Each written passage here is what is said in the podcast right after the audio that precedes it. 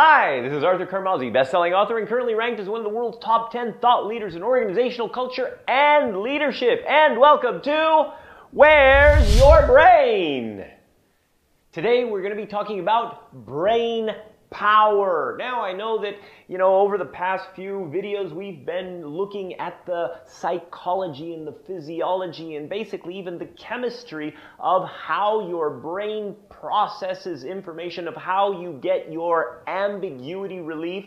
And all of that is leading up to, well, basically, more brain power. How to maximize your ability to achieve. Now, what we're not talking about here is we're not talking about how intelligent you are.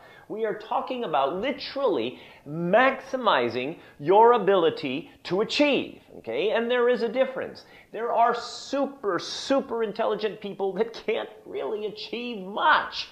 And yet there are people who have difficulty doing their multiplication tables and yet they have achieved amazing things. And of course, vice versa. But the critical factor here is brain power is the ability to achieve. That is our definition for today. So, first, let's look at school. How many of you went to school? If you went to school, there are probably some times where you were in a class and you were looking at some of these other people and they seem to be able to get really great grades without even studying. And you're thinking, oh my gosh, these people must be really smart. Well, let me give you a different scenario. First of all, let's say that the teacher in the background was basically looking through red colored glasses because essentially they were processing their brain in a red way. So, that means that how they designed their class was going to be in a red way. That means that how they delivered their speeches and talks was in a red way. How they did their exercises was in a red way. How they did their homework and tests and graded the homework and tests was all in a red way.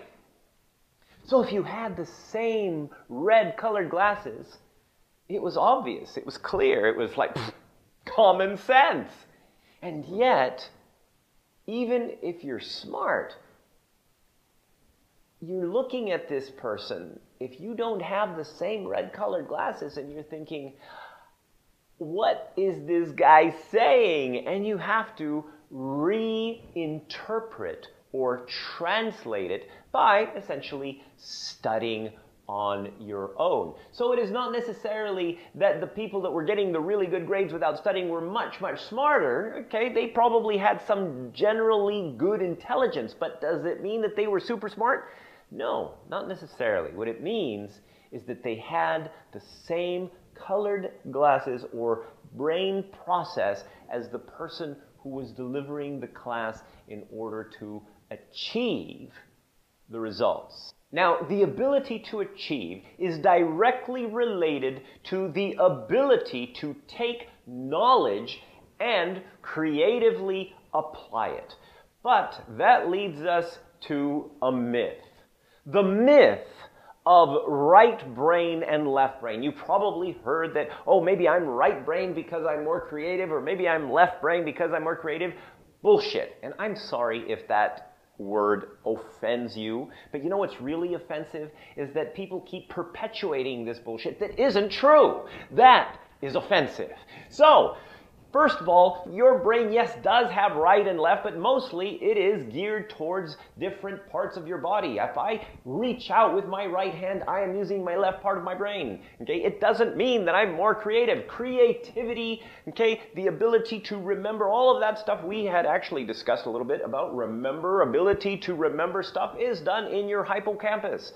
Right? So, let's go ahead and just understand that the whole right brain, left brain thing is bullshit. And that every brain has the ability to connect things and to remember, but the processes are different. So creativity just simply has different processes. So brain power comes from the ability to combine these two. All right? Next, and speaking about bullshit, here is another one that we only use 10% of our brain. Hello, which part would you be using? Is it just the memory part, the hippocampus? Or maybe it's the actual 10% of your brain mass is your reptilian brain. Maybe you have no intelligence whatsoever and you're just running around like a lizard. Hello, 10% of your brain. Our brain is complicated. We use all the different parts of our brain.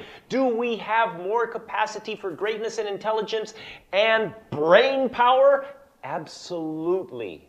But only when we apply and use our natural genetic brain processes, when we're using our own ambiguity relief processes and understand them well enough so that we can actually use the natural talents and ability of our brain in order to achieve more rather than trying to kind of figure out a different way than what is natural for us. Oftentimes the barrier is when we're trying to do something that is not in line with our natural brain processes. So let's look at what all this means.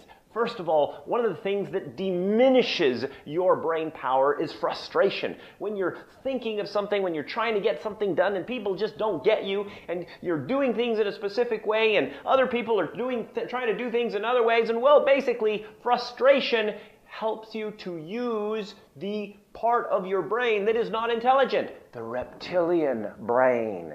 All right? So, what we want to do is we want to understand our ambiguity relief processes so that once we do, then we can connect and use our strengths, our actual process to maximize our power. Because when we're trying to use other people's processes, it doesn't work. So, in the next video, I'm going to go through each of these very specifically. So, right now we have the green brain, which is essentially called chaotic processing. Nothing is connected. Then we have relational processing, okay, which is the purple brain. Everything is connected. Then we have the red brain, which is linear processing, and that connects through structure. And there is intuitive processing, which is connected internally. Now, your brain power comes from the decision to use your natural ambiguity relief processes to solve your problems and to come up with ideas. To use your knowledge and your creativity with the process that is your genetic foundation and not try to do somebody else's process. It's kind of like if you take a PC and you take a Mac and you got like Excel written for a PC and you try to stick it inside of a Mac and make it work, it won't work. Why? Because it's designed for that process. Be true to your process of processing the world around you. Be true to your ambiguity relief and your brain power increases so that you can essentially achieve more.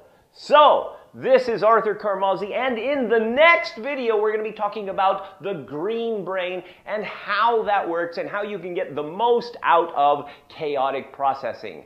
And in case you're not a chaotic processor, we'll also be talking about how you can deal with chaotic processing people in order to not want to kill them.